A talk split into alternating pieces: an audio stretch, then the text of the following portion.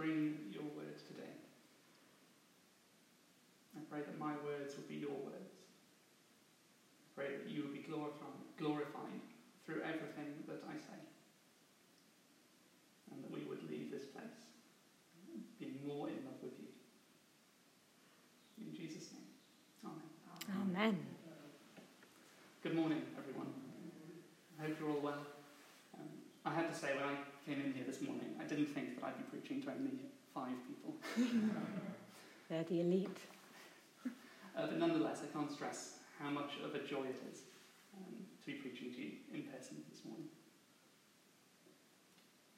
When I think back on the events of this pandemic, there's one particular phrase that comes to my mind.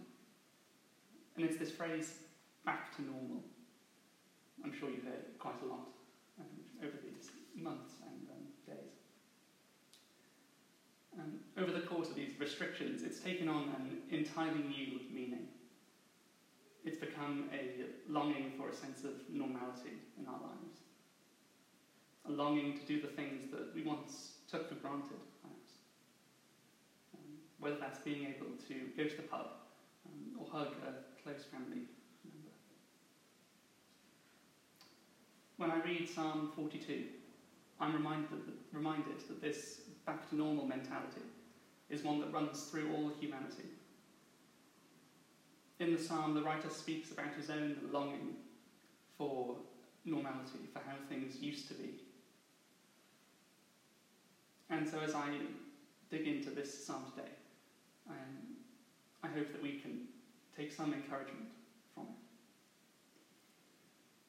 The psalm itself is heart wrenching. There are many ways to describe what the psalmist is going through, it's undoubtedly a period of deep darkness and spiritual depression. He's clearly struggling with many trials, but the one that springs to my mind is his lament of how he is unable to worship God as he once used to. The psalmist says in verse 4, this is from the NLT, My heart is breaking as I remember how it used to be. I walked among the crowds of worshippers, leading a great procession to the house of God, singing for joy and giving thanks amid the sound of a great celebration. Sounds familiar, doesn't it? In this time of COVID, my own heart resonates with that of the psalmist. It reminds me of how we once used to worship in churches full of other believers, whereas now we worship with others only the internet. Just like the psalmist, my own heart breaks when I remember how things used to be, what my worship used to look like. Why do I feel this way about worship? Why does it break my heart when I can't worship as I would like to? What is it about these songs that we sing?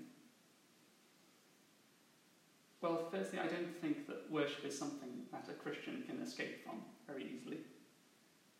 If you love God, then you will want to worship Him. Just like I love my parents, um, and I've missed them greatly through the course of, the, of this last lockdown. And when I see them again in person, I will want to hug them and show affection to them and love them.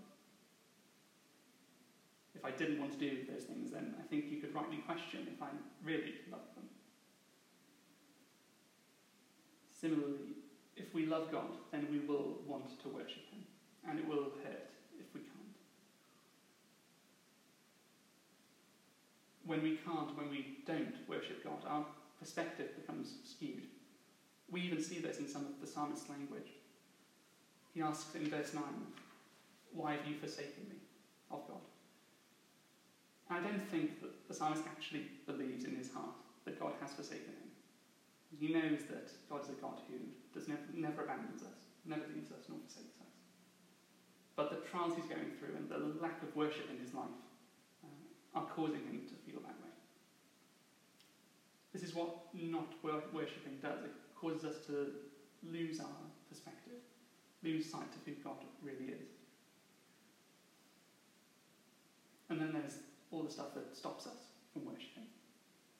For the psalmist, that was his physical remoteness from the temple of God. But there are so many things in our own lives uh, that stop us from worshipping. A busy job, an upcoming deadline, a lack of sleep, the niggling worries that just seem to pop into our minds. All these things have, have the ability to subdue our worship.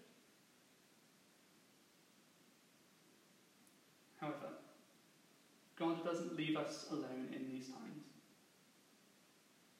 Verse 8, again, in the NLT, says this But each day the Lord pours his unfailing love upon me, and through each night I sing his songs, praying to God who gives me life. This single verse is so easily missed in this psalm, I think. But it's so powerful, and it speaks so deeply into what the psalmist is going through. In the midst of his distress and darkness, God finds a way for the psalmist to worship. When he's struggling to worship God, God pours out his love on the psalmist, and that somehow opens his lips to worship God again. Sometimes all it takes to kickstart our worship is a reminder that God loves us, that He is for us, not against us. He will never leave us nor forsake us. That's another reason why we need to worship. We need to be reminded of God's promises every day. Because otherwise we just forget. Even the simple truths, like the fact that God loves us.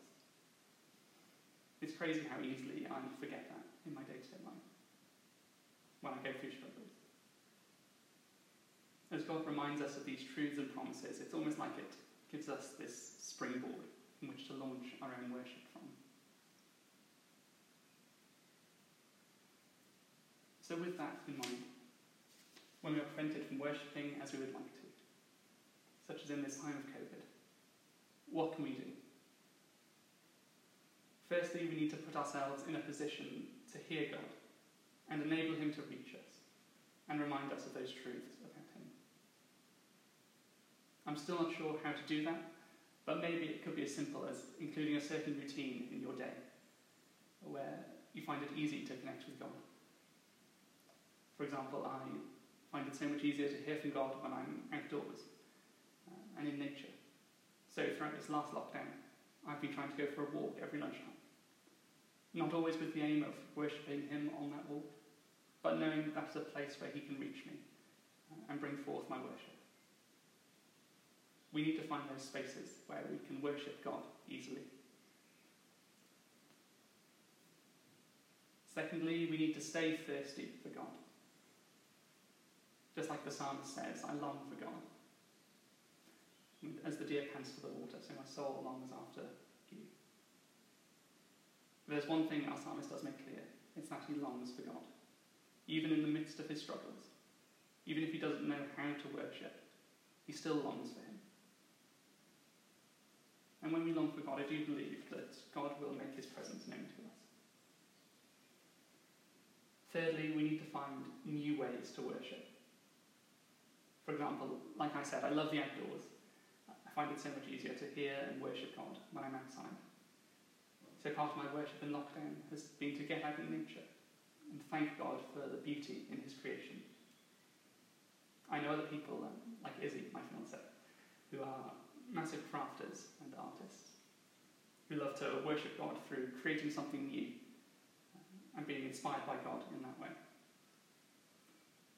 Maybe your worship is to go out and serve your community with random acts of kindness, or cooking some food for some hungry friends. This pandemic has reminded me that some worship is only one aspect of our worship.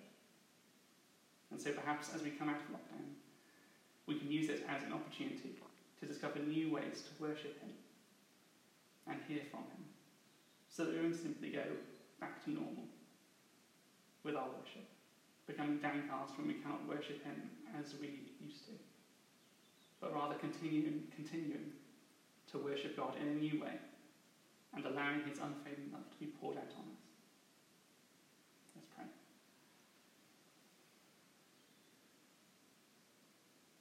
Heavenly Father, I thank you that in these days we have been able to um, worship you a little in